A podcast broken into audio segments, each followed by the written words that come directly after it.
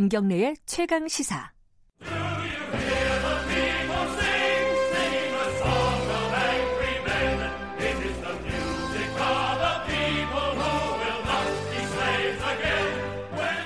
네, 우리 사회의 여러 현안들을 진보의 시각으로 깊이 있게 들여다보는 시간입니다. 진보의 향기.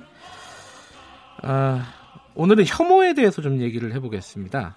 아, 혐오라는 말이 최근에 굉장히 자주 들려요. 뭐 남혐, 여혐 뭐 이런 것도 있고요. 그리고 뭐 동성애에 대한 혐오, 그리고 뭐 난민에 대한 혐오 좀 많이 쓰이고 있는데 그만큼 이 사회가 그런 단어를 써야 될 정도의 상황이다라고 볼 수도 있겠죠. 진보의 시각으로는 이 혐오 정서에 대해서 어떻게 생각하고 어떤 대안들이 있을까요? 홍세화 장발장 은행장님 모시고 얘기 나눠보겠습니다. 안녕하세요. 안녕하세요. 혐오. 어, 가장 최근에는 제주도 난민 사태가 기억이 네. 나요. 예멘 난민들이 대거 몰려와서 약간의 뭐 약간의 공포심 같은 것들이 음. 어, 뭐 언론이라든가 아니면은 뭐 인터넷 공간 특히 네, 네. 이런 데서 많이 확산이 된 게 있었어요. 음. 그 어떻게 보셨습니까 이 부분은? 그 제가 그 조제프 메스트라는 19세기 사람이 있는데 아 누구요? 그, 그 조제프 메스트라는 예. 인물이 국민의 수준을 뛰어넘는 정부 없다 이런 아, 말을 그, 했어요. 그건 되게 흔하게 쓰는 네네, 말인데 그, 그, 그 말의 예. 주인공인데 그 얘기를 똑같이 국민의 수준 네. 이런 말을 난민들에 대한 내국인의 반응도 네. 결국 국민의 수준을 그대로 어, 드러낸다. 음. 이렇게 말할 수 있겠죠. 그, 거기에는 뭐 한 500여 명 왔잖아요. 그렇죠. 근데 최근에 독일의 경우를 보면 시리아 난민을 100만 명 이상 받아들였거든요. 음. 네, 그런 거에 비하면 한국에서의 이 난민에 대한 반응은 예를 들면 예멘 난민의 경우 예. 무슬림에 대한 편견이라든지 음. 또 제가 이 GDP 인종주의라고 이 명명을 했는데 이 베타주의하고 한국의 물질주의가 결합된 형태. 아, GDP 인종주의요? 예. 어. 그러니까 우리보다 국민소득이 높으면 굉장히 좀 우러러 본다 할까. 근데 우리보다 국민소득이 아, 낮으면 좀 예. 깔보는 부인하기가 힘드네요, 그거. 예, 그런 예. 것이 결합된 데다가 워낙 이제 우리 교육에서 민지, 민주 시민 교육 네. 이런 것이 이제 거의 없는 음. 이런 것이 그대로 어, 이 미지 새로운 것 알지 못하는 것에 대한 공포로 표현됐고 또 하나는 특히 젊은 세대들의 경우 앞선 세대에 비해서 장래를 설계할 수 없는 불안 요인이 이런 외부 유입자에 대한 이 그 반응이 음. 부정적으로 나타날 수밖에 없지 않나. 예. 이렇게 여러 가지가 착종돼 있다는 생각을 합니다. 근데 생각을 해보면요, 홍세아 선생님은 프랑스에서 네네. 계실 때요. 그때 네. 일종의 난민 아니셨습니까? 그렇습니다. 정치적 그죠? 난민이었죠. 그때 망명 신청을 하신 건 아니었죠? 어, 그럼요. 아, 하신 거였나요? 당연히 아, 했었죠. 그렇군요. 네네. 그러면 본인의 얘기실 수도 아, 그렇죠. 있겠네요. 그러니까 이제 어떤 그 동질감이 어. 좀 있죠. 프랑스에서 음. 이게 동아시아에서 온 난민. 네. 어땠습니까? 어 우선 이제 그때는 제가 이제 80년대 한국은 이제 전두환 정권 때였으니까요. 예. 그때 프랑스나 유럽의 경우는 68 혁명의 어떤 그 흐름이 그 기운이 아직 남아 있던. 음. 그래서 어 연대라든지 이 사회적 약자들에 대한 그런 그 국제주의 이런 것이 이 그 그런 기운이 있었고 분위기가 그래요? 괜찮았죠. 음. 그리고 저희 경우는 특히 사회당 정권이 그때 막 어, 집권을 했던 그 시기여서 그렇게 어, 어렵지 않게 음. 자격을 얻을 수 있었고요. 근데 당시는 이 전쟁 난민은 그렇게 많지 않았습니다. 아하. 근데 요즘의 경우는 전쟁 난민이 대단히 많지 않습니까? 네. 근데 이제 그런 차 차이가 있죠. 우리한테 온 예멘 난민들도 전쟁 난민이지 일종의 그렇죠 예. 그런 셈이죠. 근데 그, 제가 한 예. 가지 이 지적하고 싶은 게 있는데요. 어 제가 이제 프랑스에서 난민 신사를 받은 데는 네. 프랑스 외무부 어, 난민과 무국적자 보호국이었습니다. 예. 근데 한국에서는 이 난민을 그 심사하는 데가 법무부입니다. 아 외무부가 아니라 법무부다. 법무부입니다. 그러니까 이 차이도 저는 의미가 중요하다고 봐요. 음. 그러니까 난민을 받아들이냐 아니냐의 문제는 네. 그건 이제 제네바 협정에 의해서인데 거기에 그, 그 참여하면서도 그럼 제네바 협정에 의해서 난민 자격을 얻는다는 거는 네. 이 주로 다섯 가지 이유인데요. 어, 사회적 신분이 다르다거나 국적, 종교, 인종, 그리고 정치적 견해. 네. 이 차이에 의해서 본국으로 돌아가면 박해받는다. 음. 그런 사람들에게 난민 자격을 주는 건데 네. 법무부에서 가기보다는 당연히 외무부가 1차적으로 해야 될 음. 부서죠. 네, 이런 것 자체가 그러니까 이 출입국 이런 그 통제의 의미가 이미 그 어, 담겨 있지 않나 네. 이런 생각이 듭니다. 그런데 지금 한편으로 생각해 보면요, 그 유럽도 뭐 프랑스도 마찬가지고요. 이 극우 세력들이 굉장히 음. 부상하고 있지 않습니까? 네, 뭐 그렇습니다. 뭐 프랑스 같은 경우는 언뜻 생각하는 게 르펜 같은 네, 네. 국민 전선 뭐 그런 세력들이 정치적인 입지가 넓어지고 음. 이 난민에 대한 혐오 음. 어떤 인종 차별 네. 이런 기운들이 많은 걸 물론 있지만 예, 다수의? 국민 다수의 경우에 예. 시민 의식의 그 성숙 정도는 우리하고는 좀 차원이 다른 거죠. 그러니까 그래요? 우리가 음. 어, 독일이나 프랑스나 뭐 유럽 전반적으로 약 20%대 가까운 네. 이 20%대의 구구 어, 세력이 있죠. 그러니까 표를 얻잖아요. 네, 표를 얻는데 예. 그들이 아직은 예. 동구권 몇 나라를 제외하고는 아직은 그들이 다수가 되고 있지는 못하다는 거고 음. 그거를 막고 있는 민주적인 시민 의식에 형성돼 있다고 저는 봅니다. 그러니까 어, 독일 같은 경우 앞서 말씀드린 대로 100만 명 넘는 시리아 아, 난민들을 받아들일 수 있었다는 것 자체가 예. 물론 그 반응으로 어, 독일에서도 이제 구구 세력이 부상하고 있긴 하지만 네.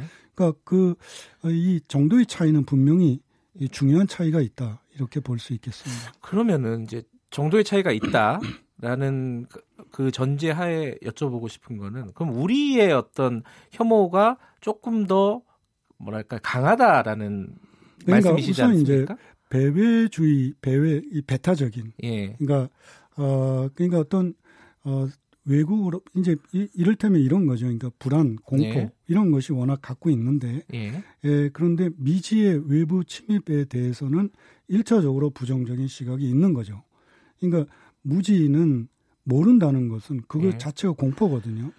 그러니까 그런 면에서도 어 저는 이 민도의 문제, 예. 국민의 수준의 문제, 시민의식의 성숙 정도의 문제 이것이 가장 중요한 과제라고 보는 거죠. 그러니까 미래에 대한 불안 이런 것들을 말씀하셨는데 음. 왜 우리 사람 우리나라 사람들은 음. 우리나라 국민들은 다른 어떤 이른바 선진국 그런 프랑스 같은 국민들보다 더 불안해하고 이런 걸까요? 아 그거는 전반적으로 유럽도 마찬가지라고 봅니다. 아 그래요? 아, 유럽도 젊은 세대들에게는 아. 마찬가지 상황이죠. 지금 음. 어, 한국의 경우도 마찬가지로 2030 세대가 네. 그 앞선 세대보다 더 가난한 최초의 세대가 된다고 하잖아요. 그렇죠. 이 그런 만큼 전망이 어두운 거죠.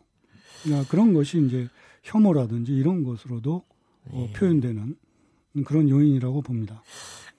그 난민들 그러니까 외부자에 대한 어떤 공포라든가 혐오라든가 이런 음. 부분들은 조금 더 얘기하고 싶지만은 혐오가 아까 제가 네. 말씀드렸듯이 최근에 한국 사회에 음.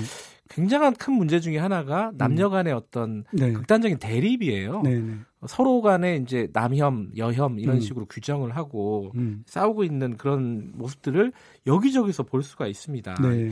이거를 어떻게 보십니까? 그러니까 이제 저는 제 생각은 네. 분노해야 되는데 함께 손잡고 이 체제 잘못된 불평등하고 위계 구조에서 이 전망도 어두운 이런 상황에서 젊은 세대들이 함께 분노해야 되는데 음. 서로 혐오하는 이런 양상인 것 같아요. 그렇죠. 일단은. 예, 그게 왜 그럴까 보면 이 분노를 통하여 이게 해결 가능성이 거의 없다. 음. 어떤 이 좌절, 절망의 반응인 것 같고, 그 다음에 분노의 대상은 인간이기도 하지만 체제나 구조의 문제잖아요. 네. 여기에 대한 인식도 부족하다는 음. 이런 거 비판적 인식이 부족하다는 점하고 그다음에 이제 혐오가 대상은 인간이기 때문에 훨씬 더 쉽죠.